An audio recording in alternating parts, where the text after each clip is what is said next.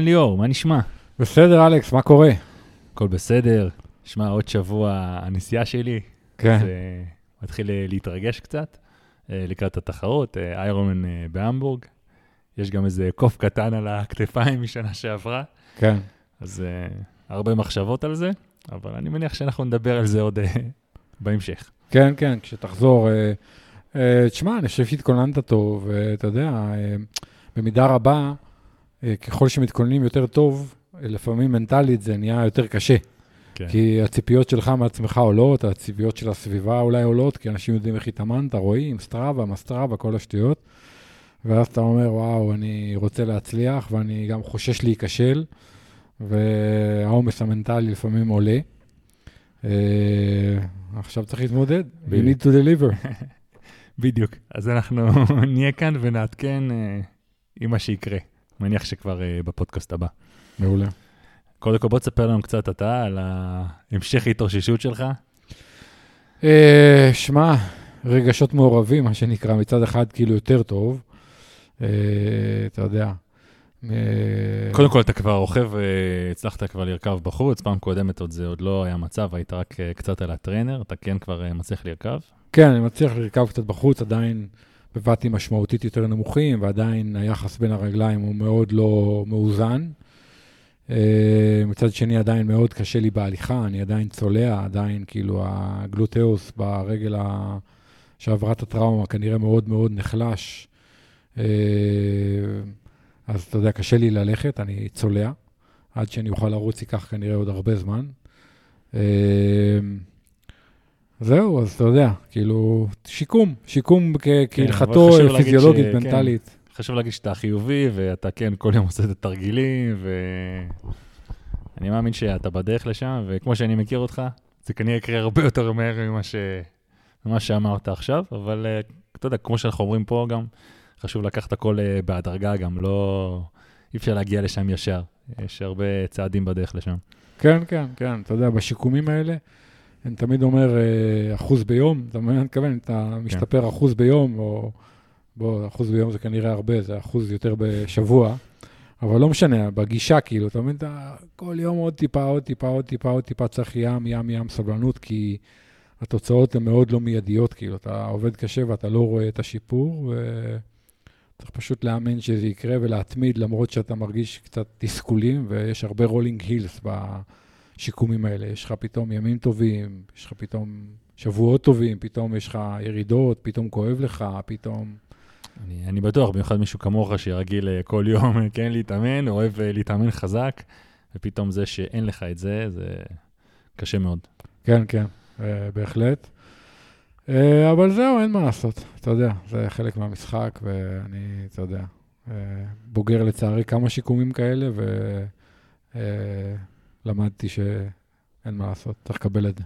אני בינתיים מנצל את התקופה הזאת, ואני אוכל אה, להביס אותך קל, פחות קל, קל. קל. חוץ מבשחייה, אני מאמין שעכשיו אתה בריפר יותר טוב ממני.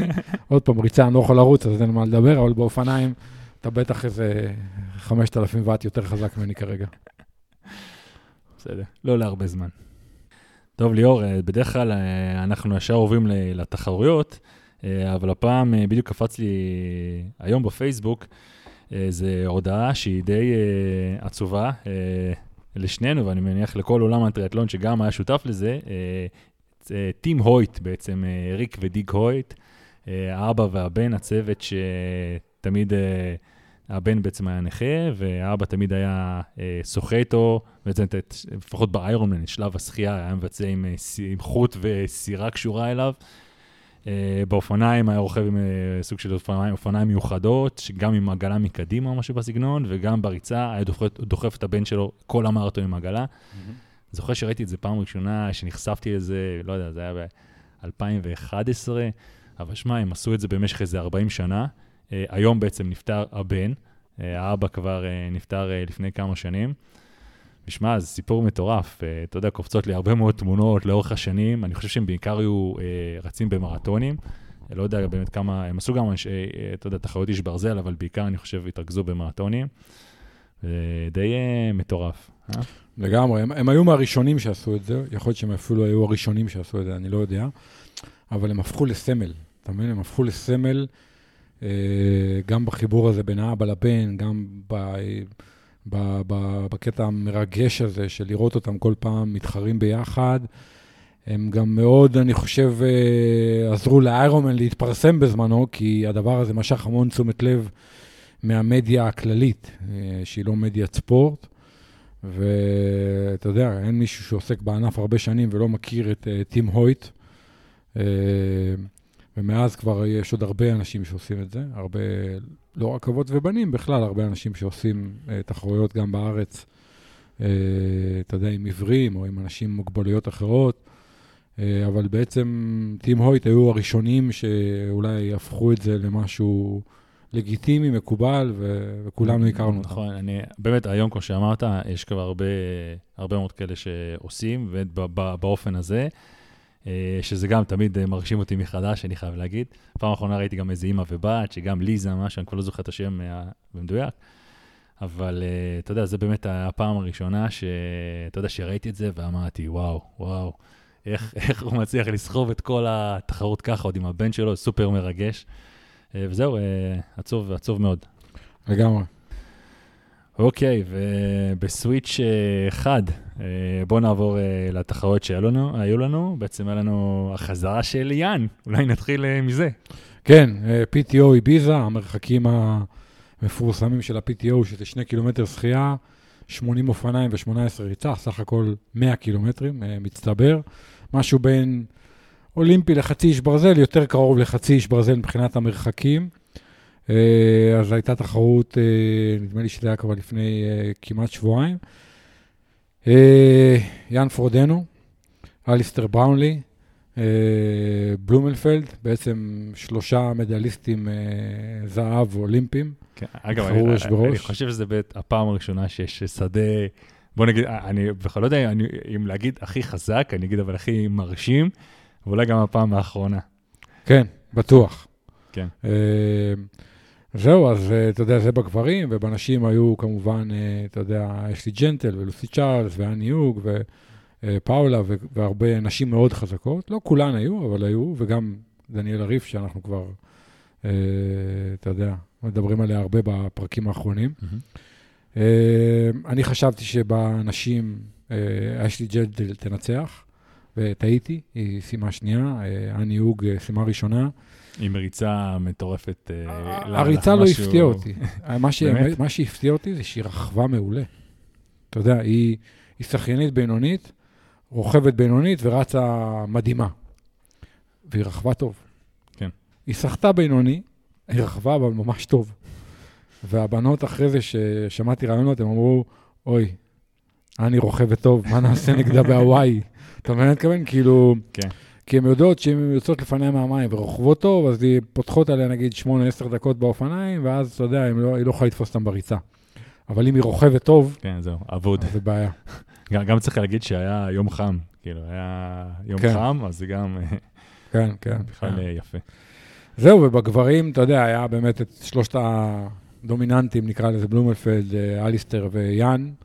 יאן אחרי, לא יודע, איזה שנה וחצי שהוא לא התחרה, משהו כזה. כן, שהיה פצוע. כן.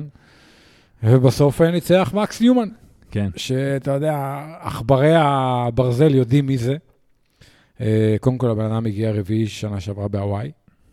אה, וניצח לפני זה בשנים האחרונות כמה איירומנים באוסטרליה. אה, עוד פעם, אני עוקב אחריו, מכיר את השם הזה מהשנתיים, שלוש האחרונות, אבל הוא באמת ספורטאי פחות מוכר כן, וידוע. אני חייב להגיד שגם הוא, הוא ספורטאי מאוד חזק, אה, אוסטרלי.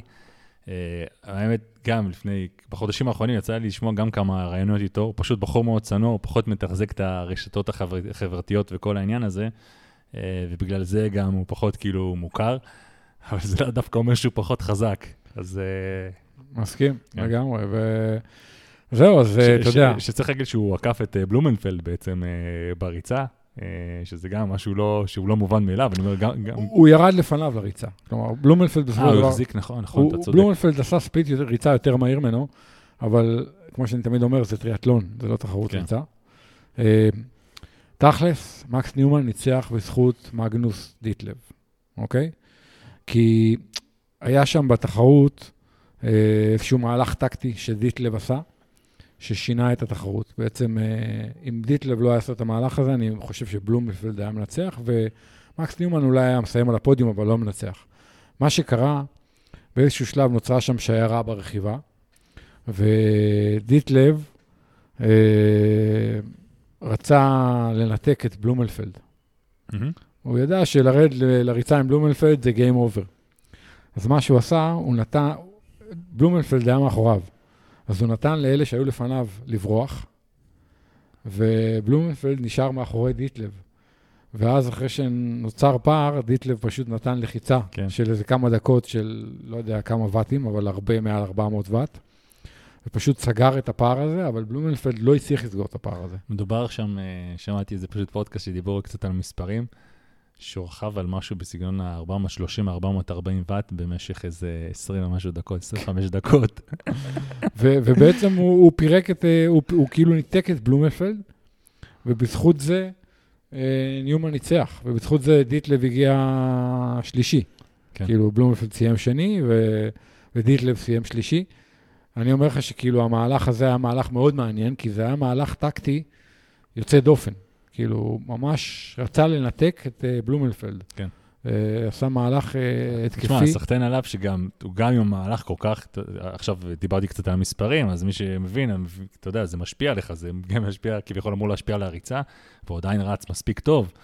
אז בכלל, אתה יודע, נראה לי בשנים הקרובות, אנחנו נשמע הרבה מאוד ממנו. בהחלט, שמע, דיטלב הזה הוא רוכב מטורף, אתה יודע, טוענים שהוא על שישה ואט לקילו ב-FTP, וואו, שזה רמה של רוכב אופניים אה, פרו-טור, אתה כן, מבין? כן, כאילו, כן. מדהים. מבחינת יכולות פיזיולוגיות, הוא רוכב אופניים לגיטימי, אה, והוא פשוט בכמה רמות היום ברכיבה לדעתי יותר חזק מכולם, אז אה, זה היה מאוד יפה לראות את זה. עוד שני דברים בהקשר הזה, אחד, האוסטרלים חוזרים. זאת כן, אומרת, כן. אחרי תקופת היעדרות ארוכה. הגרמנים מתחילים לאבד את הדומיננטיות, אפשר להגיד, אה, אה, והנורבגים, אולי הנורבגים עדיין קצת שם, אבל אה, כן. כן, אה. כן, כן. אז אה, שמע, ניומן מנצח, ואשלי ג'נטל מסיימת שנייה. שניהם אוסטרלים, אז סוף סוף יש אוסטרלים חזקה, חזקים במשחק, גם בגברים, גם בנשים.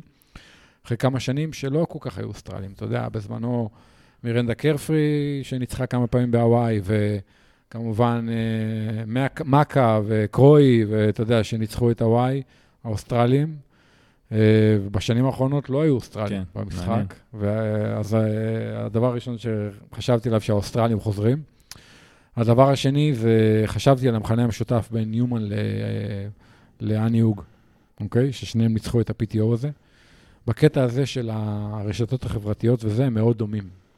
שניהם אנשים כאלה, hard workers, כן. under the radar קצת, עובדים מאוד מאוד קשה, מתאמנים מאוד ברצינות, וכאילו פחות מתעסקים במסביב, אתה מבין? כאילו, אנה האוג, זה מדהים, כי לאורך השנים היא כבר עשתה הרבה מאוד תחרויות והרבה הישגים, והיא כן מעלה באינסטגרם וזה, אבל אתה רואה שהיא כן, לא... בדיוק גם צחקנו שנייה שאולי עכשיו היא שכרה עוזר שיעלה בשבילה או משהו כזה, דברים, כן. אבל אה, כן. כן. אה, אז אתה יודע, זה מעניין לראות את ה... כי אתה רואה את ההופכי. אנשים כמו סנדרס או סם לונג, שכל רבע שעה מעלים איזה פוסט ומעלים איזה וידאו ליוטיוב, ולפעמים זה נראה שהם קצת מתפזרים. כאילו, כן. איך אה, סנדרס צוחק על עצמו, הוא אומר, I'm a professional YouTuber and a so-so triathlete, כאילו, אתה מבין? אני מתכוון? הוא אומר, "אני- אני, ביוטיוב אני מטורף, אני מעולה בזה, אני מקצוען, בטריאטלון אני ככה ככה, אז כמובן שהוא מגזים, אבל, אבל יש בזה משהו, אתה מבין? כאילו, כן. שנראה לפעמים שהאיזון קצת מופר בין ההתעסקות במעטפת לבין ההתעסקות באימונים. בהקשר הזה אני אגיד, מקס ניומן, מי שמאמן אותו זה אח שלו, מהמם. ומקס ניומן אה, אומר, אנחנו אולד סקול, אנחנו מתאמנים פשוט, no science, כאילו. כן, הם כן. אומרים, אה, בלי, לא מדעי, כאילו... בלי לקיחת דם מהאוזן, למדוד דלקטט. כן, כאילו, אתה יודע, בלי יותר מדי אה, מדעי ואינדיקציות, ומתאמנים מאוד פשוט. עוד פעם, זה פשוט, אני אומר את זה כי זה מעניין לראות את זה, אתה יודע, אנחנו רואים כל מיני גישות, ואתה רואה שבגישות שונות אנשים מגיעים ליכולות מאוד גבוהות. כן, כן. חלק דרך הגישה הסופר-מדעית, חלק דרך הגישה האנטי-מדעית, וחלק נגד גישות הביניים, שאני מאמין בהן, שלשלב מדע לצד אה, תחושה ופרי סטייל והכל. אבל נניח אם אני לוקח נניח את כל המדע ואת כל הדברים האלה, רגע, שם אותם טיפה בצד, אני חושב שכולם היום מתאמנים בערך אותו דו, כאילו, מאוד דומה בהרבה מאוד, אה, כאילו, ה- בסופו של דבר, האימ- האימונים שהם עושים הם אה, מאוד דומים.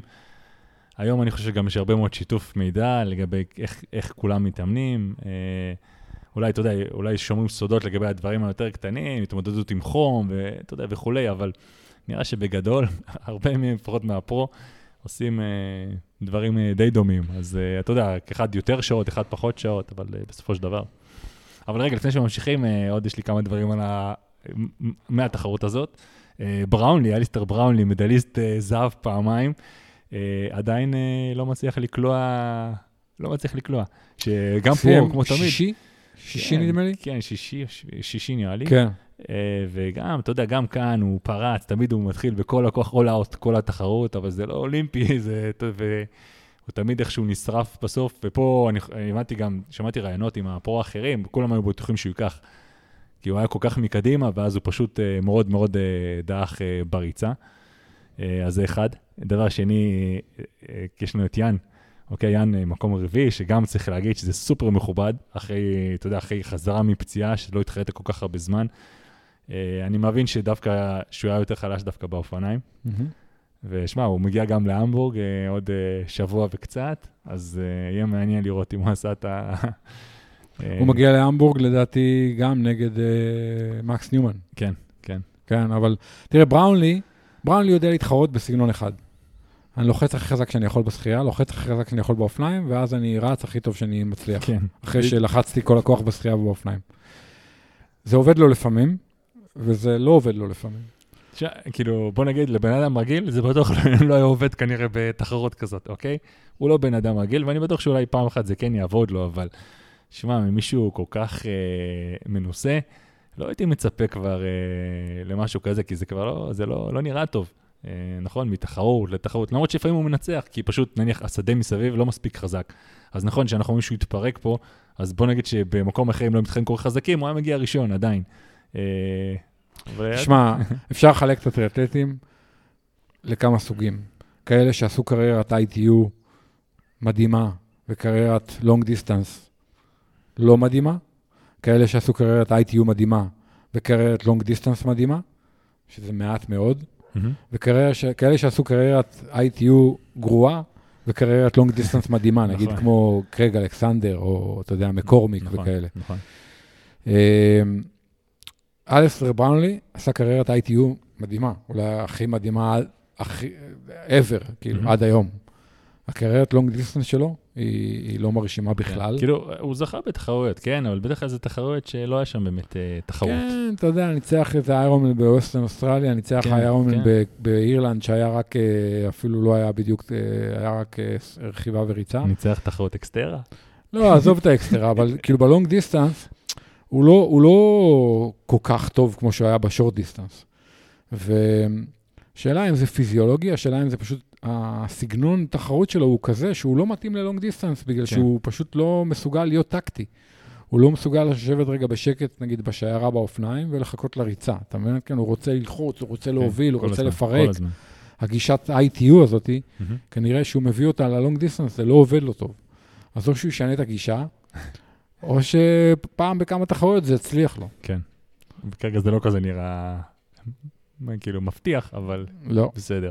ורגע, והדבר האחרון, שאתה יודע, חייבים, אה, אנחנו מדברים על זה כאן הרבה, וחייבים לשאול, אתה יודע, מקס ניומן, כביכול, מ- על הרבה אנשים הוא בא מאף מקום, קצת מזכיר לי את הבחור המסומם שדיברנו עליו, אה, קולין. אה, קולין, כן. בעצם בפודקאסט שעבר, ואתה יודע, עכשיו, ברגע שכל פעם יש איזו הברקה כזאת, אתה מתחיל לשאול את עצמך, זה אמיתי, לא אמיתי? כן, גם משהו שאתה יודע. מבין את זה, מבין את הסקפטיות הזאת, את הציניות הזאת, אבל כן, מקס ניומן בשנים האחרונות ניצח כמה תחרויות, הוא לא הגיע משום מקום. מהמם. אה, הוא ניצח תחרויות יותר באוסטרליה, גם זה חלקן בתקופה שעוד היה קורונה, אבל אה, אני מבין את הסקפטיות ואת הציניות הזאת. אני משוחד, אבל תמיד האחרונים שאני חושד בהם זה האוסטרלים. אתה מבין? אני מתכוון, אני לא אני לא אובייקטיבי, כי אני אוהב את אוסטרליה ואת האוסטרלים. הראשונים זה הגרמנים, אה, המזרח אירופאים. האירופאים, בוא נגיד מזרח אירופה, מערב אירופה, אמריקה, ורק אחרי זה אוסטרליה. אתה יודע, אצלי בזה, אבל יכול להיות שאני סתם, כן, אנחנו כבר יודעים שהכל יכול להיות. אתה יודע, כן. לפני הרבה שנים אמרו שקדל אבנס, הוא אולי היה אחד הבודדים שניצח את הטור דה פרנס נקי. אה, נקי. כן. אתה מבין? כאילו, אמרו כאילו, כי, האוסטרלי היה נקי וזה. לא יודע, לא יודע כאילו מה כן, אני חושב על כן. זה, אבל אני תמיד, אני אישית תמיד פחות חושד באוסטרלים, אבל, אבל עוד פעם, אין לי שום דבר טוב לבסס את זה, חוץ מזה שאני מעריך אותם כספורטאים וכאומת ספורט והכול, אבל... אה, כן. האמת. אני חייב להגיד שאני אפילו מתבאס שאני צריך לשאול אותך את השאלה הזאת.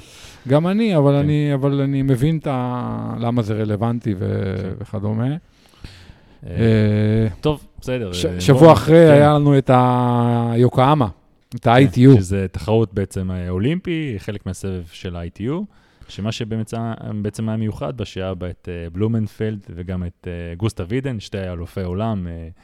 אה, אה, בלומנפלד גם מדליסט אולימפי במרחק, וזה מעניין כי בעיקר כי שניהם אמרו שהם בעצם מוותרים, אה, יוותרו על אליפות העולם אה, באיש ברזל, של איירונמן. השנה. בשביל, השנה, בשביל בעצם להשתתף בתחרויות האלה ובעצם להגיע לאולימפיאדה ושוב פעם אה, לזכות שם, אה, אתה יודע, במדליית אה, זהב.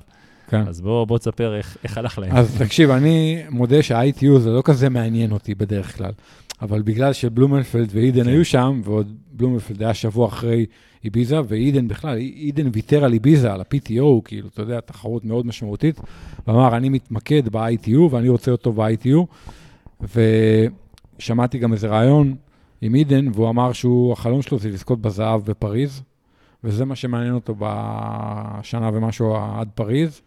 רק ה-ITU ורק לנסות לזכות בזהב בפריז. אז בלומלפלד, ובכלל הנורבגים מנסים להוכיח שאפשר ללכת מהמרחקים הקצרים לארוכים ולחזור לקצרים ולהיות טובים. אגב, זה, זה אנחנו גם, אני מניח שגם בגלל זה אתה עקבת אחרי זה, כי זה מעניין לראות, כאילו מישהו שכל כך טוב בכל המרחקים, מעניין אותך לראות איך הוא יצליח פתאום במרחק הקצר, אחרי שהוא כל כך טוב בארוך, כאילו איך אתה משלב את כל זה. כן, אז זה לא עבד. כן, לא עבד להם בינתיים. תראה, Mhm. עוד פעם, מה זה לא עבד? בלומנפלד הגיע שמיני, הפערים הם קטנים, כן? בסוף מדובר על איזה חצי דקה, דקה. אבל הוא סיים שמיני, זה לא טוב בשבילו. עוד פעם, צריך לזכור, באמת הפערים הם קטנים, זה לא פערים של הרבה זמן, כן, אבל אתה מבין שכאילו חצי דקה כזאת, אתה לוקח פקטור שלה לאיש ברזל, אז שם זה... זה הרבה. לא באמת חצי דקה, זה כאילו כביכול הרבה יותר ברמות האלה, אני חושב, אז... אה, ואידן, אידן סיים מקום 30 ומשהו, כאילו בכלל לא היה בתחרות, כאילו יחסית, אתה מבין? אני מתכוון עוד פעם, אה, בכלל לא היה במשחק. כאילו, כן. אתה יודע, בוא כן. נגיד שבלומנפלד כנראה היה מאוכזב, ואידן היה סופר מאוכזב. כי, כי בלומנפלד יכול להגיד, שמע, התחרתי שבוע שעבר ב-PTO באביזה, אני עייף וזה, נכון. אידן לא, לא הוא התחרה. גם מביא כסף הביתה. זה... וכן, וזה היה מעניין לראות את זה. אה, אני חושב שיהיה להם קשה מאוד, אה, גם נגד אידן ויילד הזה, שהוא מטורף, וגם אלכס סים, שניהם לדעתי, כן, אלה שהגיעו כן. אחרי בלומנפלד ב- בטוקיו. אני לא רואה את שניהם לא מגיעים ראשון, שני בפריז, כאילו, אתה יודע. אני- אה, אני איתך, אני גם. אז. אה, אז בינתיים זה לא, זה לא עובד אני, להם. אני מעניין אותי באמת אם בסוף הם פתאום יראו שזה לא, לא בכיוון, ופתאום יגיעו חזרה למרחק הארוך, כי בוא נזכור שהכסף, התחרות הזאת שדיברנו באביזה, מקס נימן, כמה הוא לקח הביתה? 100 אלף דולר? כן. זה, שמע, זה הרבה כסף. כן, אה, כן. במיוחד בשביל החבר'ה האלה. זה... בוא, בוא נראה באמת אה, לאן זה מתפתח, הדבר הזה. כן, בהחלט. אוקיי. זהו, היה לנו um, עוד כמה אירועים, היו המון אירועים, לא נדבר על כולם, אבל בואו נדבר רגע על uh, אירוע אחד לפחות שאני רוצה לדבר עליו, שהיה בארץ בשבועות האחרונים, למעשה הוא היה לפני כמה ימים, הספרינג גראבל הזה, בעצם uh, אירוע גראבל ראשון בארץ אחרי הרבה מאוד שנים שלא היה, היו, היו בעבר איזה אתה יודע, תמיד כשאנחנו מתחילים לדבר על גראבל, תזכיר רגע עוד מה מה זה אומר, רק אתה יודע. גראבל זה אופניים שהם אה, כאילו אה, אופני ערים ואופני כביש עשו ילד ביחד, ונולד להם אה, ילד שהוא משהו באמצע, והוא יותר קרוב לאופני כביש, האופניים נראים כמו אופני כביש, אבל יש להם קצת אה, אה, מאפיינים גם של אופני ערים מבחינת הגלגלים, צמיגים בדרך כלל וזה, אבל, אבל האופניים יותר דומים לאופני אה, כביש. אבל אפשר לרכוב עליהם בדרכי עפר, ובעצם זאת המטרה שלהם, לרכוב מהר על דרכי עפר לבנות, אה, מה שקוראים באמריקה דרכי גראבל. אה, בארץ אין הרבה דרכי, דרכי גרבל כאלה, דרכי, דרכי נוף כאלה. רגע, אז איפה, איפה זה היה באמת התחרות? זה היה באזור קריית גת, אה, לכיש. אה, בנו שם מסלול של אה, משהו כמו 75 קילומטר, הם נדמה לי 1,100, 1,200 טיפוס. האירוע, הם הגבילו אותו ל-300 איש, היו... רגע, זה קטע, למה, למה הם הגבילו אותו ל-300 איש? כי הם לא רצו אירוע גדול מדי בפעם הראשונה, אבל הם מתכננים לעשות עוד אירועים כאלה בעתיד, ואז בטח יפתחו את זה ליותר נרשמים. זה גם היה אירוע מין כזה חצי תחרותי, כי לא היה מדידת זמנים, זה היה יותר מבוסס על סטראבה. אירוע כזה חצי חברתי, חצי תחרותי, אבל כן היה מאורגן, אה, אתה יודע, אה, כמו, כמו אירוע מאורגן טוב, mm-hmm. ממה ששמעתי. ואני, אם הבנתי נכון, היו אה, משהו כמו 180 רוכבים על גראבל ומשהו כמו 120 רוכבים על, על אופני הרים, כאילו. שמע, לא, לא מובן מאליו בארץ להחזיק עוד זוג כזה של גראבל, לפחות נראה לי. אתה יודע, כן, לא יודע כן. אם זה מצדיק את עצמו מספיק, בגלל התשתיות. כן, שאלה טובה. זה, אתה יודע, אצל אנשים מסוימים זה זוג רביעי, כאילו, אחרי אופני כביש, אופני ערים, אופני נגש, אה, זוג רביעי. אה, זה יפה לראות את זה. אתה יודע, שהיה אירוע כזה, והוא היה מאוד מבוקש, פופולרי, העלות למשתתף הייתה יחסית נמוכה, והבנתי שקיבלו תמורה מעולה יחסית למחיר. Uh, ממי שדיברתי איתו, אנשים מאוד נהנו ומאוד התחברו, ואתה יודע, בעצם יהיה עוד אירוע כזה, לדעתי, מהר מאוד הם ימלאו את ההרשמה. אה, זהו, אתה יודע, הדבר הזה מאוד מתפתח באמריקה, דיברנו על זה, באירופה גם, והיום אתה עוקב אחרי כל מקצוען, גם רוכבי אופניים, ובטח ובטח בטריאטלון, אתה רואה שכולם רוכבים על אופני גראבל, והקטע של הגראבל הפך להיות משהו מאוד אה, איני כזה, מאוד טרנדי. והנה, בארץ היה אירוע גראבל, ו... והיה מוצלח ומאוד פופולרי. כן, תשמע, זה מגניב, אני רואה שזה גם מתפתח משנה לשנה עוד ועוד, אתה יודע, עוד אנשים נכנסים לזה, נראה שזה מצליח. או... כן, כן, כן, אנשים מאוד נהנו, ואני ממש, אה, מעניין אותי לראות איך זה יתפתח. אה, זהו, בחו"ל... אה, רגע, לפני שאתה קופץ לחו"ל, אתה יודע, הזכרת פה את המחיר ההוגן שהיה על הגראבל, וזה ישר הקפיץ לי, אתה יודע, לא יודע אם התכוונו לדבר על זה, אבל היה גם, נקרא לזה טריאטלון, לא בדיוק היה טריאטלון בסוף באכזיב, שדווקא זו גם שאלה שקיבלנו ממאזינים, השאלה שקיבלנו הייתה... אה, בעצם על המחיר הגבוה שטריאטלטים נאלצים אה, לשלם על תחרויות. לפני זה נגיד שהייתה, מתי זה, לפני שבוע, לפני שבוע היה בסופה שתחרות אה, טריאטלון באכזיב, שבסוף גם בוטלה שם השחייה, וזה בסוף היה דואטלון. שוב פעם, אתה יודע, תמיד יש את השאלה אם באמת היה צריך לבטל, תמיד יש את האלה שיגידו שהגלים לא מספיק גבוהים, לא, לא ניכנס לזה כאן, אבל דווקא, אתה יודע, אולי איפה שאנחנו ממשיכים, אתה יודע, בואו נעצור רגע, בואו נדבר רגע אולי קצת על ה... אה, עלויות ומה אנחנו חושבים על זה. עכשיו, אתה יודע, מדובר אולי על עלויות של טריאטלון, שבדרך כלל הן ככה גבוהות. שמה, שם היה פשוט אה, כן, יקר? כן, המחיר עצמו, בדרך כלל יש מחיר אה, רגיל ומחיר כאילו לחבר איגוד, שהוא הרבה פעמים איזה 100 שקל פחות, ועדיין המחירים, אתה יודע, יחסית למרחק אפשר להגיד, היו גבוהים, כאילו היו... קיבלנו, בוא נגיד, מספר תלונות. כן. תראה, קודם כל להפיק טריאטלון, זה יקר. זה יותר יקר מאשר להפיק תחרות אחרת. נכון. בגלל סגירת כבישים, ואתה צריך צוות ים, אתה צריך לסגור כבישים, אתה צריך יחסית הרבה אנשים, הרבה לוגיסטיקה, שטחי החלפה. להפיק תחרות אופניים נגיד, זה הרבה יותר קל. בטח ובטח אם זה תחרות אופניים בשטח, שאתה צריך לסגור כבישים.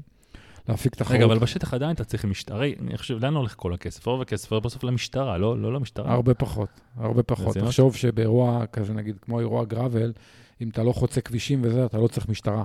אתה מבין? אבל עדיין עכשיו משטרה מוצאת איך דרך לערב את עצמה, לא? אז גם אם כן, זה לא באותם סדרי גודל. אתה יודע, לסגור כבישים, זה מצריך המון כוח אדם והמון ניידות והמון זה, וזה, המכפלות הן בעשרות ומאות אלפי שקלים. כאילו, זה, אתה מבין, לסגור כביש ב... להחזיב שם וזה, אני עוד פעם לא יודע בדיוק איזה כבישים סגרו, אבל זה, זה יקר. וצוות ים, והפקה, ושטחי החלפה. קודם כל, קשה להשוות טריאטלונים לתחרויות אחרות, כאילו, אי אפשר להשוות במחירים. אבל אה, השאלה, אני, אני אשאל אותך ככה, הרי בסופו של דבר יש נותני חסות בדרך כלל לאירוע, ובסוף, אה, לפחות אה, בדרך כלל, חלק מהסכום, גם הנות, הנותן חסות סופג על עצמו, וזה איך שהוא מתחלק, יש בסוף, המארגן מחליט כמה אנחנו כמתחרים, כמה בעצם ייפול עלינו, בוא נגיד ככה. וזה נראה שבארץ בשנים האחרונות זה יותר ויותר, ותמיד כששואלים את האיגוד את השאלה למה זה ככה, אז תמיד יש תלונות שאין מספיק נותני חסות, ו... אבל לא יודע, אני לא... כאילו, זה מוזר. תראה, כסף בתחרות טריאטלון מגיע בגדול, נגיד, מארבעה גורמים, אוקיי? אחד, אה, איגוד הטריאטלון, שמשתתף נגיד בהוצאות, אתה יודע, וזה. שתיים... רגע, שצריך להגיד שהוא מתוקצב מהמדינה, נכון? כן, אה, כסף ממשלתי.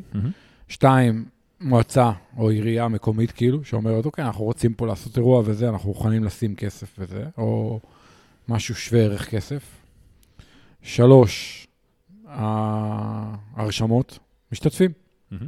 וארבע, אה, חסויות, אוקיי? אז מארגן תחרות כזה, הוא, יש לו נגיד ארבע, ארבעה גורמים שאמורים להכניס לו כסף, ויש לו הוצאות הפקה.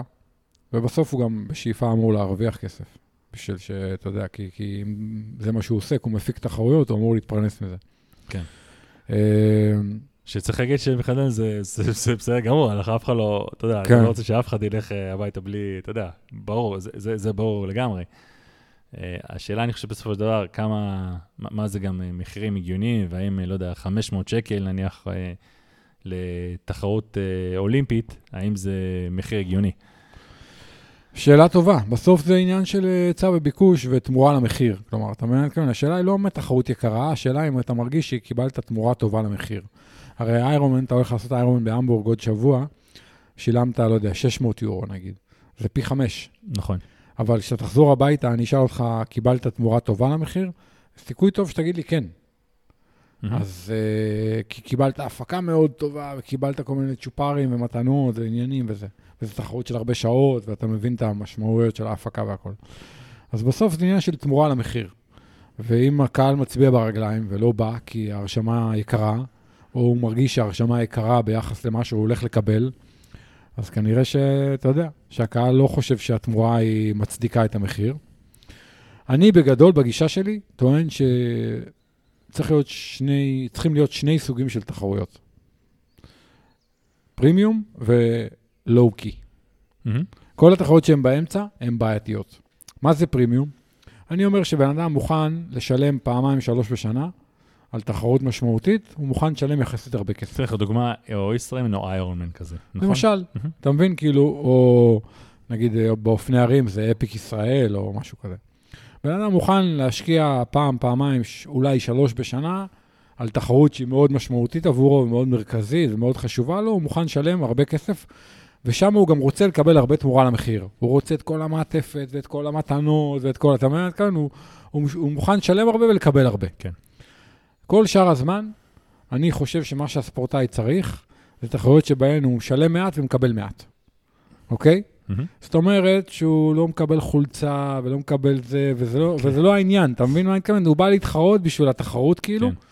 זה מאוד פשוט להירשם, זה מאוד פשוט הלוגיסטיקה, ואתה לא, אתה מקבל, משלם מעט, מקבל מעט. אני אתן לך דוגמה. ביום שבת האחרון הייתה, היה קריטריום, אה, אני חושב בחדרה, של איגוד האופניים, מי שארגן את זה זה CCC, מועדון אופניים, ולדעתי ההרשמה הייתה משהו כמו 100-150 שקלים. וואלה. בן אדם בא חצי שעה לפני, מקבל מספר, מזנק, מתחרה, הולך הביתה. הכי לואו-קי, הכי פשוט, בלי, אתה מבין, כאילו, בלי, כן, הכי כן. פשוט שיש. אז זה מודל שאני מאוד אוהב.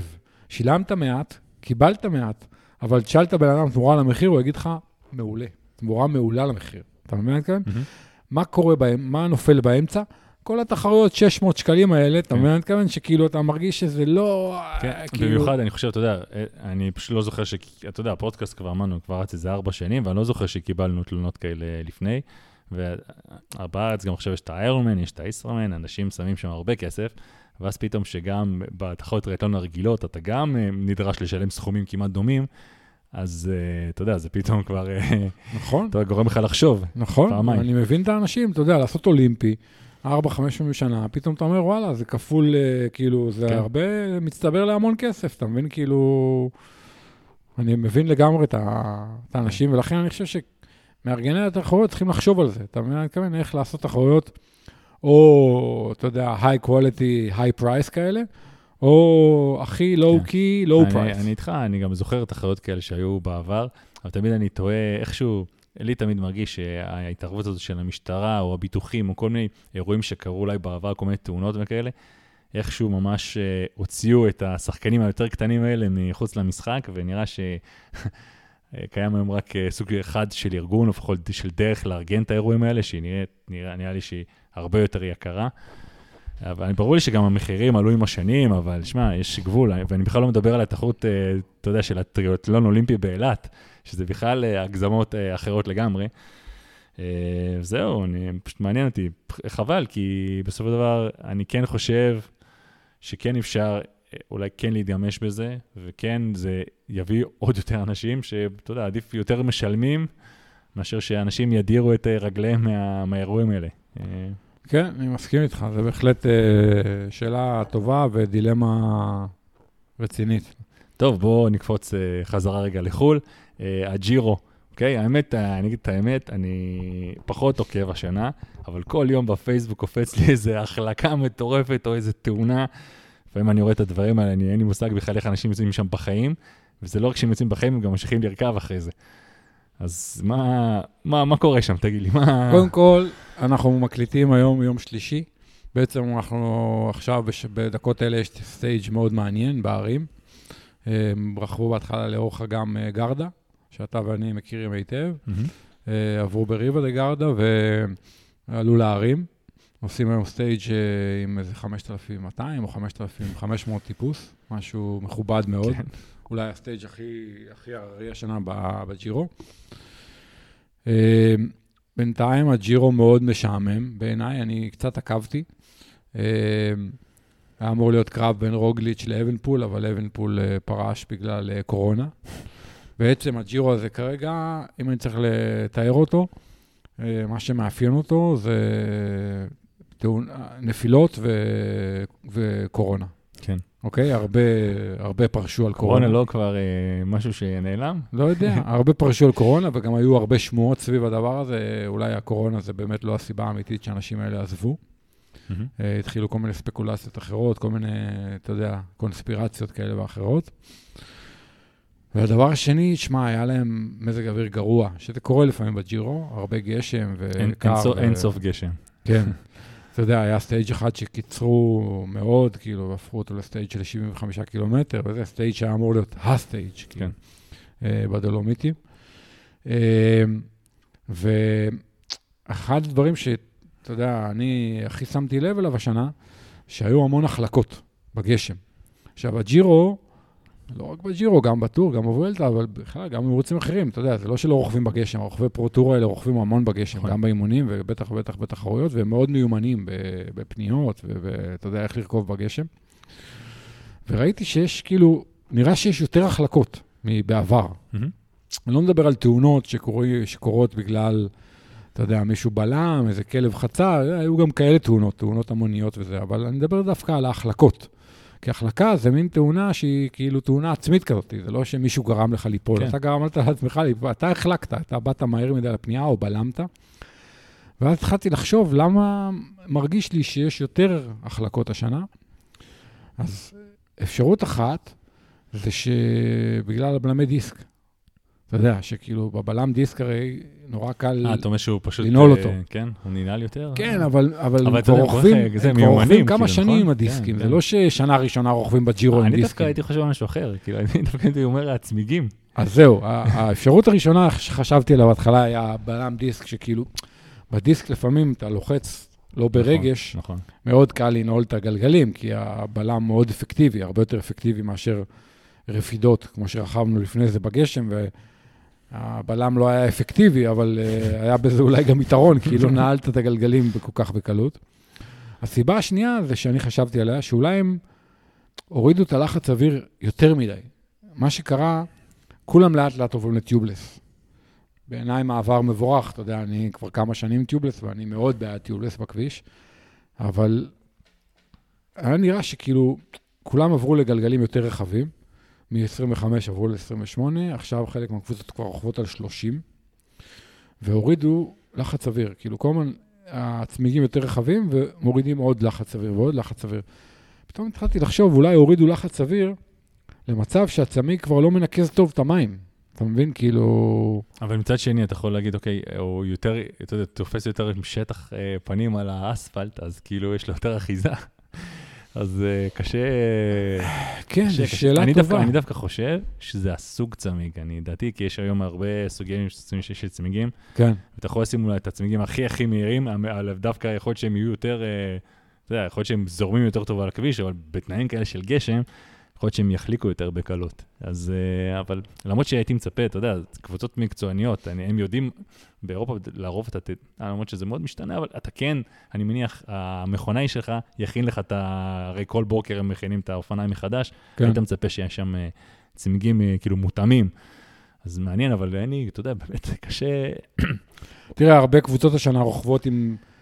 לא, חלק מהקבוצות רוכבות, יש צמיג חדש של ויטוריה, שהוא עכשיו, יש הרבה הייפ סביבו, נכון. מהמם. שהוא היה צמיג סודי, ועכשיו הוציאו אותו לשוק וזה. אז יכול להיות ש... אבל, אבל הסתכלתי, בהרבה קבוצות ראיתי החלקות. אתה יודע, קבוצות שרוכבות עם, עם כל הסוגים של הצמיגים שאתה רוצה, כולם החליקו. וההשערה שלי זה שאולי הם פשוט הורידו לחץ אוויר יותר מדי, יכול להיות, יכול להיות. אבל יכול להיות שזה משהו אחר, אני פשוט לא מבין למה יש כל כך הרבה החלקות, כאילו. זה היה נראה חריג, כאילו, אתה רואה, אנשים מגיעים לפנייה, לעיכול, במהירות שנראית סבירה יחסית לתנאים ויחסית למיומנות שלהם כרוכבי, אתה יודע, פרו-טור וזה, פשוט מחליקים, אחד אחרי השני, כאילו, ואתה אומר, מה, מה קורה פה? כן, שמע, אני באמת, זה גם ממש מעניין אותי למה זה קורה. כאילו, אני גם, במיוחד שהם כל כך מיומנים, אבל uh, אני דווקא, אתה יודע מה, אני רוצה רגע, אבל לקחת את זה, פתאום גם הזכרת לי, אתה יודע, כל הרכיבה הזאת בגשם, שאולי גם אנחנו פחות עושים, אתה יודע, בקרוב גם יש את התחרויות הקיץ, שזה גם עוד- שאלות שבדרך כלל באות ממאזינים, אה, לגבי בעצם גם רכיבה בגשם, ומתי סביר, מתי הסיכוי שלך יותר גדול להחליק ומתי לא. במיוחד אה, לרוכבים רגילים, לא... אה, בפרוטור אני, אנחנו מבינים שהם לוקחים, אתה יודע, כל, כל פנייה על, ה- על הקצה, אתה יודע, בשביל, אתה יודע, לצבור כמה שיותר מרחק מהחבר'ה האחרים. אבל אתה, כבן אדם שמתחרה נניח לבד עכשיו, ואתה צריך אה, לרכב בגשם, כי פשוט המון אנשים אה, חוששים.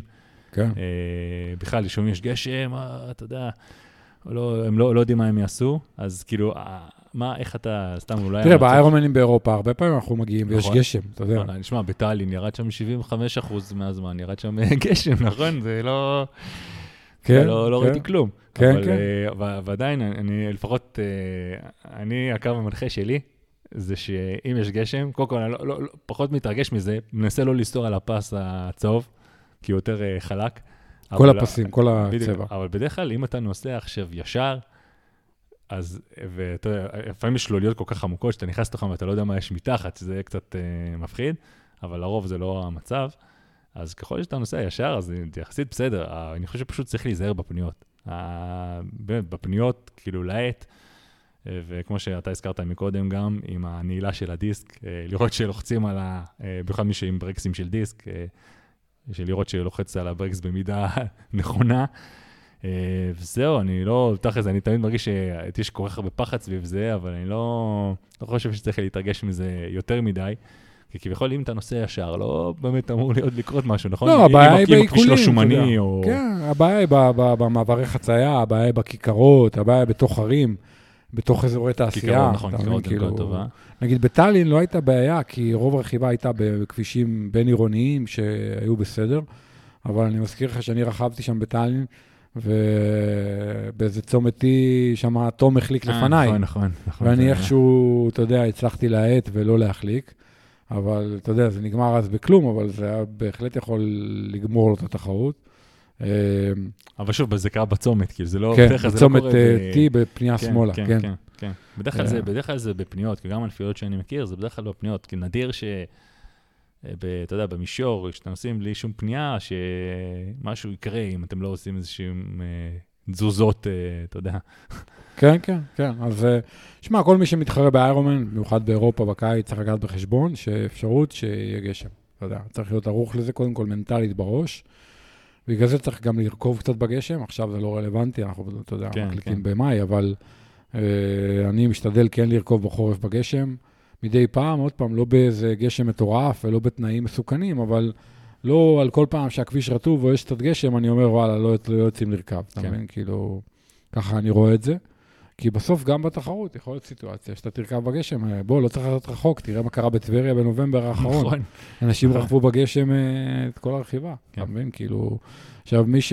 מי שרגיל לזה ורוכב בגשם, סבבה, לא יתרגש, יעד קצת וזה, אבל אה, מי שלא, היה בבעיה, אתה יודע. אני, אני ראיתי עם האירופאים, באירופאים זה היה נראה, עם המקצוענים הראשונים, זה לא נראה שזה מזיז להם. כן. הם כל כך רגילים, אתה מבין? ההוא רכב 407, אתה מבין? הוא לקח שם את הכיכרות אה, מאוד כן, מהר. כן. אז זהו, מה שאני אומר, שמישהו, אתה יודע, כמונו, בן אדם רגיל, לא צריך לא צריך לקחת את זה בתור... הסכנה היא באמת בכיכרות, בפניות. זה מה שצריך להבין, ובדרך כלל אם נוסעים ישר, אמור להיות בסדר. אמור להיות בסדר.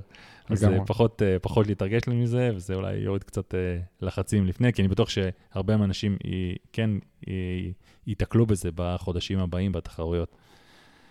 סבבה. טוב, נראה לי שכאן נסיים עם השיחה על התחרויות ונעבור קצת על עוד דברים מקצועיים. אז בואו נדבר קצת על, אתה קורא לזה מרוץ הקלוריות. בעצם אנחנו רואים שבזמן האחרון יש הרבה מאוד דיבורים על, אתה יודע, שצריך לאכול טוב ודווקא לדחוף כמה- שיותר קלוריות באימונים עצמם, ושגם, אתה יודע, גם ביומיום, ושבסוף ככה נגיע לתוצאות כאילו יותר טובות. אה, ובעיקר בתחרויות, כאילו. אה, המרוץ הזה, שאני קורא לו במרכאות מרוץ, הכי משמעותי, אה, מה שאני שומע אה, בשנים האחרונות, ובמיוחד בשנה, שנתיים האחרונות, אצל המקצוענים בתחרויות. בואו רגע נעשה איזה סקירה. הרבה שנים דיברו על אה, הגבלה של 60 גרם פחמימה לשעה. בגרם פחמימה יש 4 קלוריות. כלומר, אמרו, ספורטאי יכול להקל עד 240-250 קלוריות בשעה. כן. אם הוא יכניס יותר, הוא לא יעכל את זה. מהמם. זה מה שאמרו עד לפני כמה שנים. לפני כמה שנים התחילו לשלב שני סוגי אה, פחמימות במוצרים. אה, התחילו להכניס פרוקטוז, ל... בדרך כלל ביחס של 2 ל-1, ואז כאילו אמרו, אוקיי, עכשיו יש לנו שני מסלולי עיכול, ואנחנו יכולים להגדיל את כמות הפחמימות לשעה אפילו ל-90 גרם פחמימה בשעה. 90 כפול 4, וואלה, 360 קלוריות בשעה, במקום 240, כלומר 150 אז, אחוז אה, ממה, ש...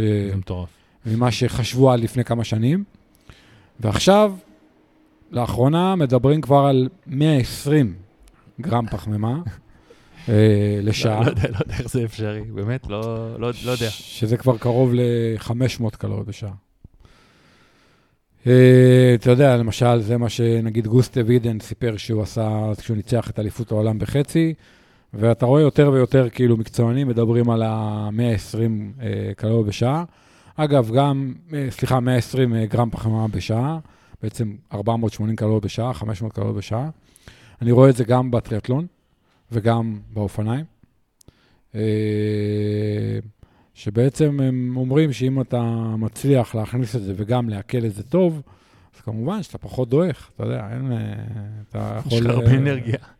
שחלק מה, מהשיפור בתוצאות ובביצועים הוא קשור לזה, שבעצם מוצרי התזונה השתפרו, ועקב כך אפשר להכניס יותר קלוריות ועדיין לעכל אותם בצורה יעילה ואפקטיבית. ו... ואז תחשוב שבן אדם שורף נגיד סתם 800 קלוריות בשעה, ומצליח להכניס חזרה 500, אז הוא רק במינוס 300 לשעה. זה לא הרבה. לא, לא. אה, מינוס 300, אפילו אם הוא עושה איירומן, זה נגיד, והוא עושה, לא יודע, 12 שעות, אז הוא במינוס 3,600 קלוריות. זה יחסית לא הרבה, כי צריך לזכור שחלק מהמינוס הזה הוא בכלל משומנים. ואם הגעת עם מאגרי גליקוגן מלאים בכבד ובשרירים, אז כאילו בסוף אתה יחסית בדפיציט שהוא בהחלט סביר. כן. וכנראה שזה המפתח לחלק מהביצועים והתוצאות שאנחנו רואים אה, בשנים האחרונות. אה, רגע, אני- בוא בוא נחזור למציאות רגע. אוקיי, שמע, זה משהו מטורף. לא... אתה יודע, עכשיו יש לי את התחרות בקרוב, אז באמת, אה, עכשיו היה לי רכיבות ארוכות, ונאלצתי גם, אתה יודע, דיברנו על זה ששבוע שעבר, אגב, שאחרי השבוע שעבר, חבר שמע את הפודקאסט ופנה אליי, אמר לי, תשמע, אתה ממש לא אוכל מספיק, ואני עכשיו ממש אה, מתרגל אה, אכילה, והוא כן, בדיוק מנסה באיך לעשות מה שאתה אומר. נתן לי גם כמה טיפים שלדעתו אני, איך אני צריך לנהוג, ושמע, אני, אני אישית, אתה יודע, אני גם בטוח אולי הרבה אנשים אחרים, פשוט לא מצליחים להכניס כמות כזאת, הגוף שלי לא מסוגל לעכל בכלל משהו כזה. כן. כל כך הרבה, אז זה גם, אני חושב שזה משהו שמאוד אישי, ואני רוצה להגיד שאני אישית ניסיתי הרבה מאוד סוגים של תזונה. אולי אני בעייתי בלי קשר, כאילו, הרבה דברים בכלל לא התאימו לי, אבל מה שכן בסוף מצאתי שמתאים לי, אני עדיין, יש לי גבול, כאילו, יש גבול, זה לא 100, 120, פשוט נשמע לי מטורף לגמרי, אני לא יודע איך אתה, מתי, כאילו, מה, אתה פשוט אוכל כל התחרות, או ש... תראה, אתה גם אוכל כל התחרות, אתה גם משלב כמה מקורות של אה, כן. אנרגיה, וצריך לתרגל את זה באימונים, אבל נגיד סתם, אתה לוקח אה, בקבוק איזוטוני מכל האיזוטונים, ה- מה שנקרא היפרטוני, המו- המוצרים המתוגברי קלוריות, מהמם. ההיפוטוני, אז אתה יכול להגיע לבקבוק שיש בו נגיד 300 קלוריות, אז כבר זה, אתה יודע, זה 300 קלוריות, אתה כן, מבין? אז כן. כאילו, אם הצלחת לקחת בקבוק הזה, ועוד נגיד ג'ל וחצי חטיף בשעה, אז כבר אתה מגיע ל-500 קלוריות כן, האלה. אני יודע, אבל שוב אני אגיד שבתיאוריה זה נשמע מדהים, אבל לפעמים במציאות, כשאתה מתחיל לשלב גם כל מיני סוגים של תזונה ביחד, פתאום ביחד זה גורם לך, אתה יודע, או לא להרגיש טוב, כל מיני בחילות, לפעמים, הרבה פעמים ביחד זה לא עובד. אז, כן. אז גם בגלל זה, זה מאוד... אה, שמע, ברור לי למה זה עובד. ברור, שאם תאכל כל כך הרבה, לך אנרגיה, וכנראה שתהיה הרבה יותר חזק לכל אה, אורך התחרות. אני פשוט, יש לי את ההרגשה שאין באמת הרבה אנשים ש... או קו- קודם כל, חייב תרגול של הדבר הזה, כי כן. זה לא מובן מאליו בכלל אה, לדחוף כל כך הרבה אוכל. במיוחד בזמן שאתה ב... אתה יודע, אתה בעומס, שהגוף גם בעומס כזה. הרי אתה Mhm. גם יושב בתנוחה כזאת, מנסה לשבת כמה שיותר אווירודינמי, שגם ככה להכניס את האוכל ושהוא יישאר בפנים, זה גם יותר קשה. זה לפעמים, אתה יודע, גם אצלך, אני חושב שהיה לך בעבר משהו כזה, נכון שישבת נראה לי יותר מדי אה, אה, קיצוני, והרגשת שאתה לא, מס, לא מצליח לעכל טוב את האוכל ככה, נכון? תראה, בקטע הזה כן, צריך להפריד רגע בין ריצה, כן. אה, בין אופניים לטריאטלון, וגם, אתה יודע, רכיבת שטח, כל דבר זה קצת שונה מבחינת ההתנהגות, וגם התנוחה והכאיבה, מה שקורה לה, מערכת העיכול. בתנוחת נגש יש בעיה, יותר קשה לאכול בתנוחת כן. נגש מאשר בישיבה זקופה. אה, ואם אתה יושב אה, בתנוחת נגש קיצונית, וסוגר מאוד חזק, אתה יודע, על ה, על ה, את הזוויות והכול, אז כמובן שהשרפת וההגה, הקיבה ו- והכל, ה- אתה יודע, הכל שם נמצא בלחץ מאוד גדול ועוד יותר קשה להכניס קלוריות. לכן בקטע הזה אני מנסה לאכול בדרך כלל כשאני בעלייה.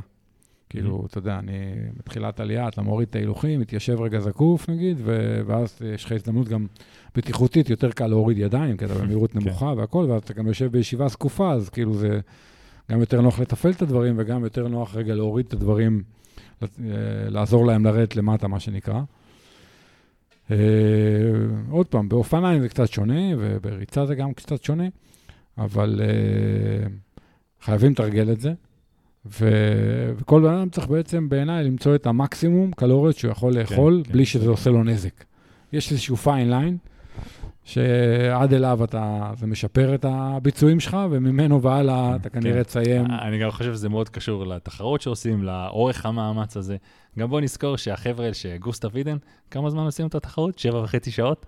לא, אני מדבר על החצי, אבל לא אה, משנה, אה, כן, אה, מלא הוא חושב. לא, כן, בחצי, אתה כן. יודע, גם... לא משנה, כן. הם הרי במרחקים ארוכים מתדלקים נראה לי בערך אותו דבר. כן, אז לנו זה, אתה יודע, עוד איזה, תוסיף עוד איזה שלוש, ארבע, חמש שעות, כל שעה לדחוף כל כך הרבה.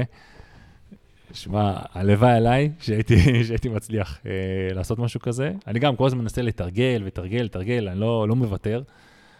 אבל אה, אגב, חבר שלי אמר שהוא כאילו, אח- אחד הטיפים שקיבלתי זה שאני לא שותה מספיק אולי, ואז אם אני כאילו אדחוף עוד נוזלים, יהיה יותר קל אה, בעצם אה, לספוג את האוכל הזה.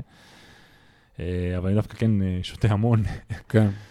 אז, טוב, אתה גם מזיע הרבה, אז כן, אתה חייב כן, לעשות הרבה. כן. כן. אז זהו, אני חושב שזה גם, כמו שאמרת, זה מאוד אישי לכל אחד, וזה משהו שחייבים לתרגל, אבל מה שכן, אני חושב שההוכחות די, אתה יודע, עצם העובדה שאתה, גם זה הגיוני, אתה יודע, אתה תוכל, תכניס אנרגיה, אתה כנראה תוכל לספק אה, ביצוע יותר טוב. שמעתי. איזה, איזה יום את אה, רובי מקיואין, אה, שמפרשן את הג'ירו, אז הוא אמר שמה מה שקרה, ב... אפילו שחלק מהספורטאים במהלך ה... הגרנד טורים, הם, מרוב שהם מקפידים לאכול, הם עולים במשקל.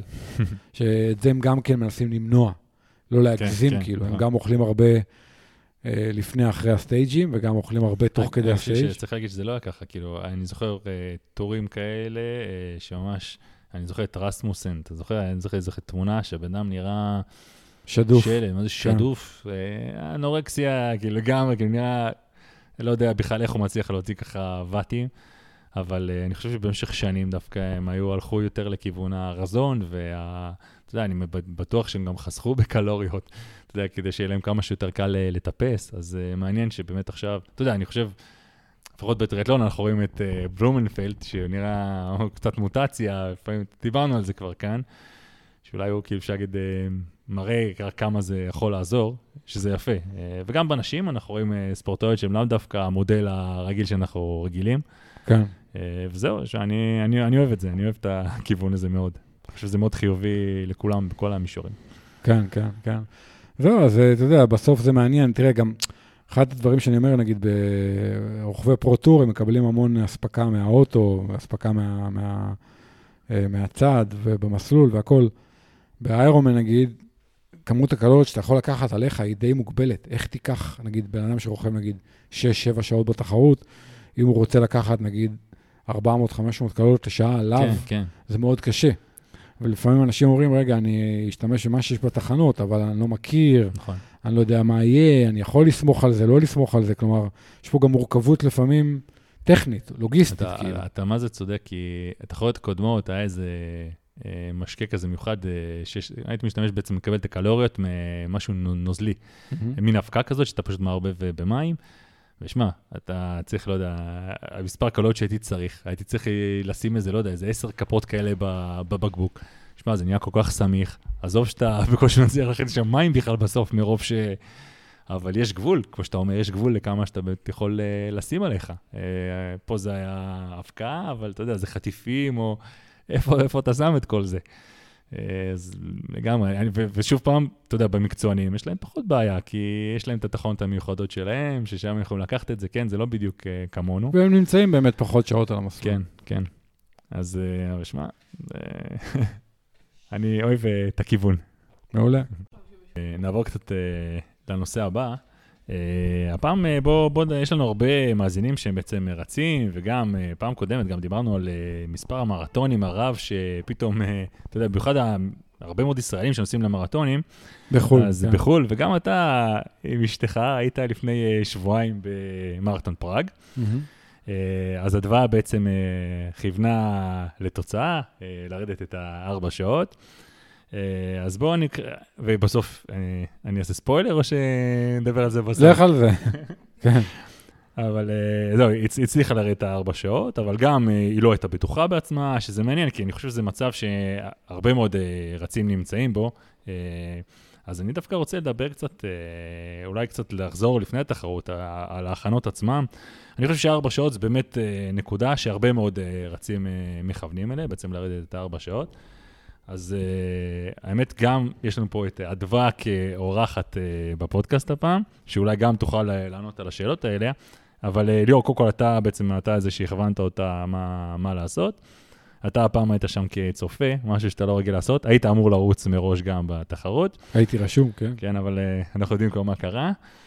Uh, וסבבה, אז בואי, אה, אולי, uh, אדווה, uh, תספרי קצת אולי uh, על, על מספר הריצות שעשית לפני זה. אולי, אתה יודע, אני, אה, את יודעת, אני חושב שרוב האנשים מעניין אותם דווקא, אה, אוהבים תמיד את הריצות הארוכות, כאילו, איזה, מה, מה הריצות הכי ארוכות שעשית לפני, אה, כמה זמן לפני, אז אה, אני חושב שאולי היינו רוצים לשמוע. כן, בעצם עשיתי סדר גודל של חמש ריצות ארוכות לפני, כשהריצה הארוכה האחרונה הייתה כשבועיים לפני התחרות. אמ, היא הייתה הריצה החמישית, אה, לא עברתי את ה-36 קילומטר, אה, זו הייתה הריצה הכי ארוכה שלי. אמ, כשבריצה האחרונה שילבתי גם קצת אה, מהירות עם, עם המרחק הארוך של הריצה.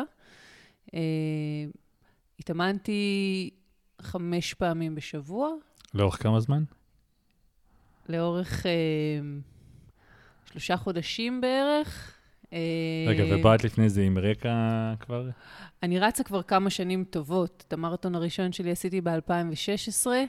אה, עשיתי כולה אה, שלושה מרתונים לפני המרתון הזה, שהאחרון ביניהם היה ב-2018.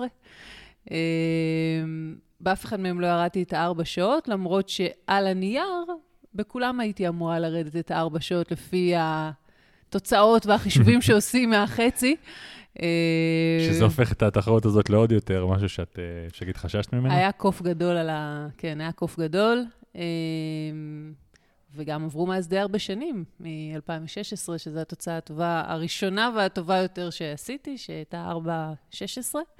אמ, אז ו... בעצם שיפרת פה יותר מ-16 דקות, שזה משמעותי מאוד.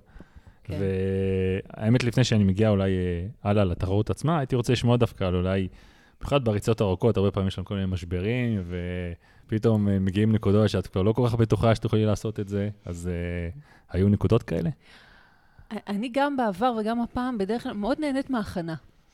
אמ, ההכנה היא שלב שבו גם בדרך כלל האנשים שסביבך מאוד מגויסים, וגם לקראת כל ריצה ארוכה, ככה מתכוננים, ויש איזה סוג של יציאה לקרב כזה, אמ, מכינים את הג'לים ואת המים, ויש דווקא איזושהי התרגשות סביב זה. אבל אני לכל אורך ההכנה, לא האמנתי שאני ארד את הארבע שעות. וואלה.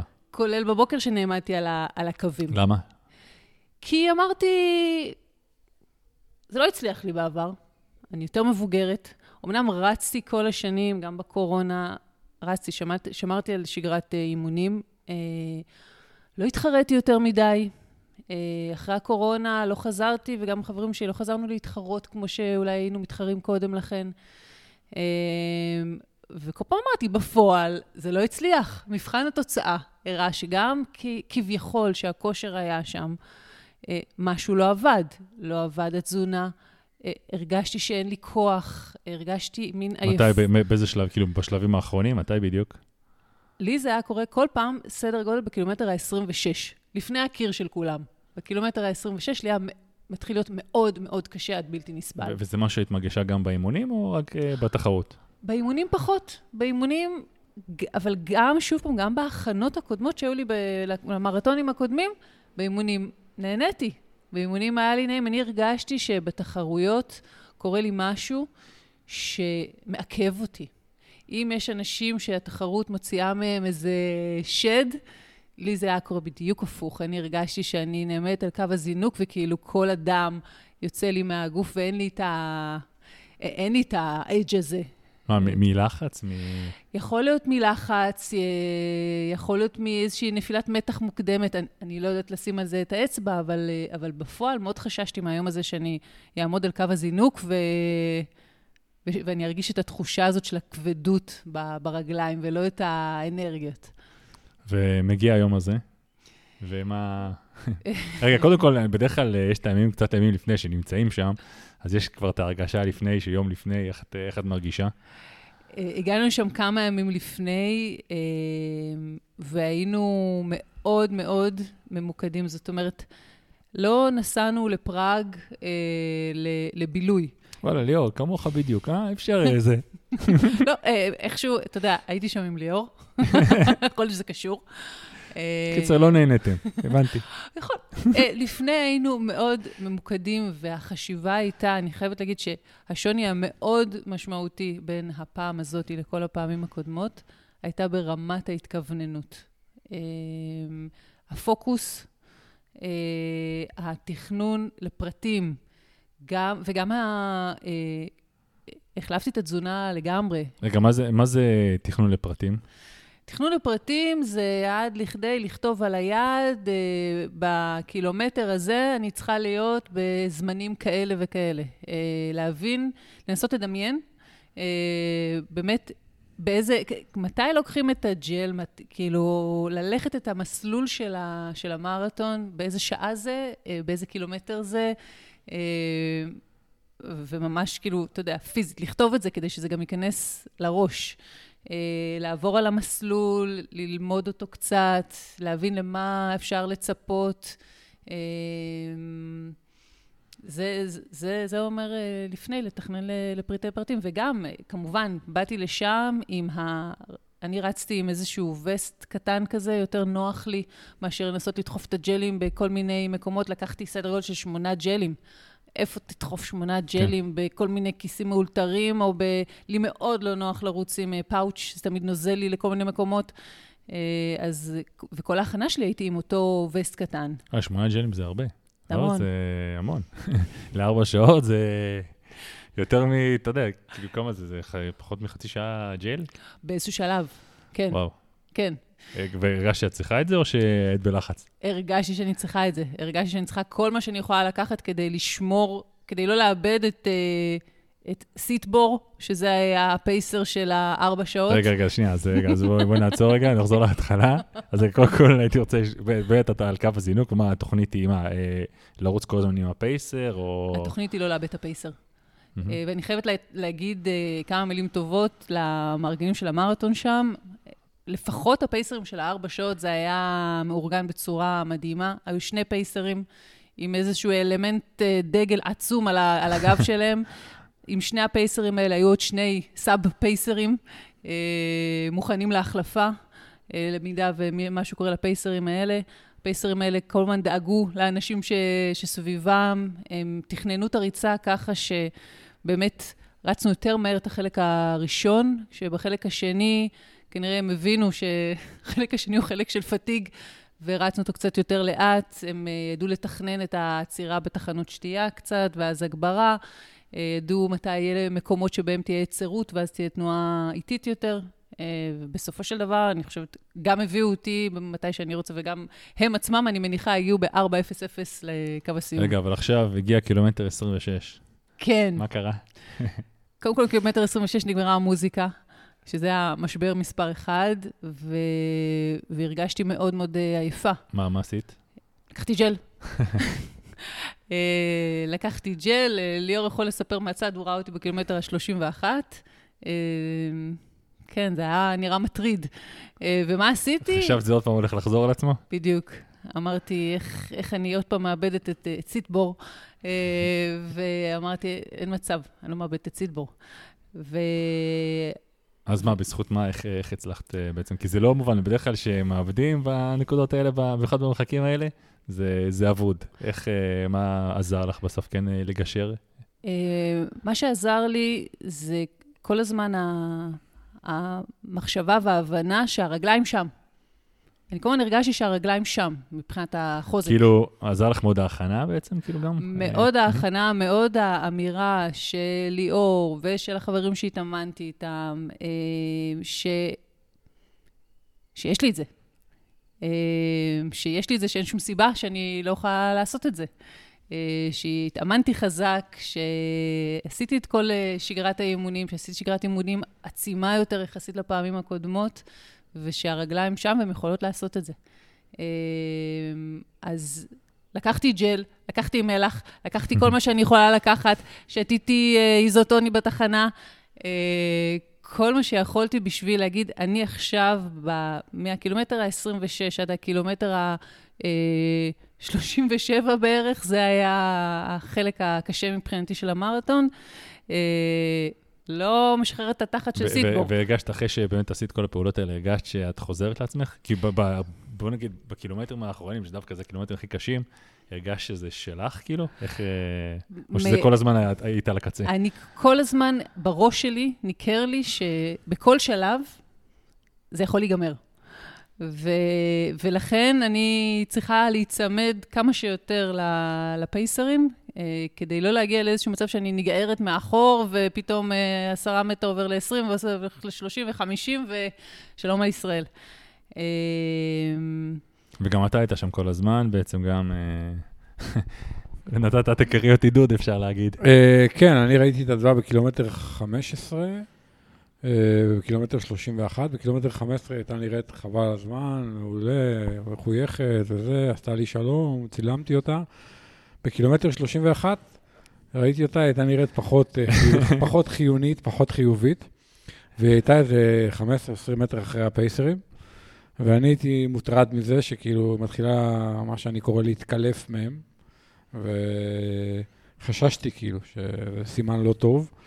ואז uh, הלכתי לחכות לה בערך קילומטר לסיום, כי אמרתי, יכול להיות שזה יהיה גבולי, אז שם אני אהיה כדי לעודד אותה. Uh, אמרתי, זה יותר חשוב מאשר שאני אחכה לה ממש בסוף. Uh, ואז ראיתי את הפייסרים מגיעים, ואז להפתעתי, לטובה, ראיתי את הדבר 20 מטר לפניהם, או לא יודע, כמה מטרים לפניהם, ו- ואמרתי, אוקיי, סבבה. הסתכלתי על השעון, ראיתי, ידעתי עוד כמה בערך נשאר, וכמה זמן היא לפני ארבע שעות, ואמרתי, אוקיי, זה, זה בפנים, זה, זה קורה. שמע, אני, אני מהזווית שלי, יש לי כמה דברים להגיד. אחד, אה, אני חושב שפיזיולוגית היא התאמנה יותר טוב מבעבר. רגע, צריך להגיד, יש פה שיפור של 18 דקות. כן. אבל אני אגיד לך, אני מחלק את ה-18 דקות האלה להרבה דברים. כלומר, זה לא ממשהו אחד הגיע כל ה-18 דקות. קודם כל, אני חושב שהפעם היא רצה יותר. יותר ריצות. יותר בהכנה? כן. יותר ריצות יותר ריצות ריצות ארוכות? שבועיות. רגע, יותר ריצות ארוכות שבועיות? לא, יותר לא ריצות יותר בש- ריצות יותר ריצות. בשבוע. יותר ריצות שבועיות, כלומר, אני חושב שהיא, בפעמים הקודמות, אני לא בטוח שהיא עשתה בכל ההכנות חמש ריצות בשבוע, היא עשתה בדרך כלל יותר ארבע ריצות בשבוע. זה אחד. אז כאילו עוד ריצה בשבוע, זה עוד פעם אחת שהגוף רץ, ועוד קילומטראז' שבועי, שזה מצטבר. שתיים, באמת הקילומטראז' השבועי, כלומר, היא רצה בחלק מהשבועות, לא מעט שבועות, 70-80 קילומטר, שזה לא המון אולי במושגים של רצים, אה, רצי על, אבל במושגים של רץ חובב, זה, זה כבר מספרים בסדר גמור. כן. אה, ריצות ארוכות, אני לא יודע להשוות לכמה ריצות ארוכות היא עשתה בעבר לפני המרתונים, לא בטוח שהיא עשתה הפעם יותר. היא עשתה חמש ריצות של מעל 30 קילומטר, שזה מה שאנחנו קוראים הריצות, ה- נקרא לזה ארוכות. אז זה, זה פאזה אחת, כלומר, נקרא לזה ההכנה הפיזיולוגית. הפאזה השנייה זה ה-marginal gains. marginal gains זה גם בציוד, ביגוד, תזונה והדברים האלה. כלומר, שאתה מתאמן על להכניס יותר קלוריות, יותר מקפיד באימונים, יותר מדויק על הקלוריות, על הנוזלים, על המלחים ועל הזה. כאילו היא, אני חושב, הפעם עשתה את זה יותר טוב באימונים, מאוד הייתה מיינדד לקטע של לתרגל את התזונה, מהמם. להתרגל לתזונה, שכאילו במרתון זה לא יהיה אישו, שאתה מכניס הרבה רגע, קלוריות. בעבר- בעבר, אה, אדווה, היה לך בעיות של אה, תזונה שלא הצלחת אה, לעכל את זה? כי בדיוק דיברנו, נושא שדיברנו עליו לפני, אבל לא הצלחת לעכל את התזונה פשוט? כן, ממש לא יכולתי. משלב מסוים היה לי מאוד קשה להכניס את הג'לים. זה פונקציה גם של הג'ל, אבל גם של מזג האוויר. כן, אני נכון. חושבת שגם זה היה לי מזל גדול, כי היה מזג אוויר מושלם בפראג. היה קריר, מעונן, לא היה שמש ישירה, כאילו פיקס. אה, אז בת- בתנאים כאלה גם יותר קל להכניס את ה- את הג'לים. הקיבה, כן, מעכלת כן. את זה הרבה הרבה יותר קלות. אז באמת אה, נושא אחד זה התזונה, אתה יודע, לבחור את הנעליים הנכונות, אתה יודע, כאילו, היא רצה עם נעליים יותר טובות הפעם, עם Hoka Rocket X 2, שאתה יודע, ש, שזה אחלה נעל, שאנחנו יודעים שהיום הם, אתה יודע, נותנים fight לכל החברות האחרות. אה, ואני חושב חלק מזה גם היה מנטלי, כן.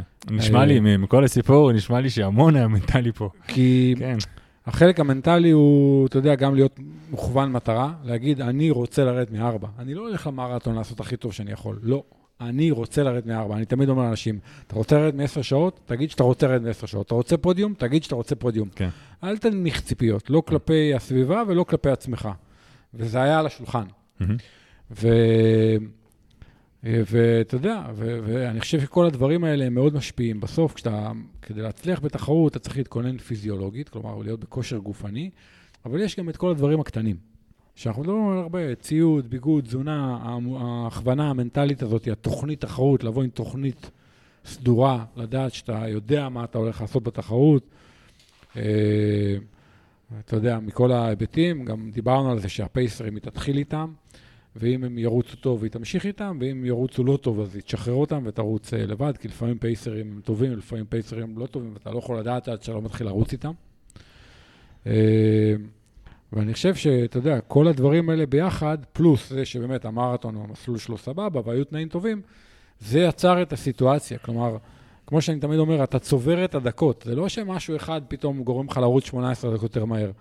זה העוד טיפה בזה, והעוד טיפה בזה, והעוד טיפה בזה, והעוד טיפה בזה, ובסוף זה, אתה יודע, you כן. tick all the boxes, ואז אה, בשאיפה זה מתחבר לכדי יום אחד נתון, וזה קורה. ככה אני רואה את זה. אני חושב שזה שיפור uh, מדהים.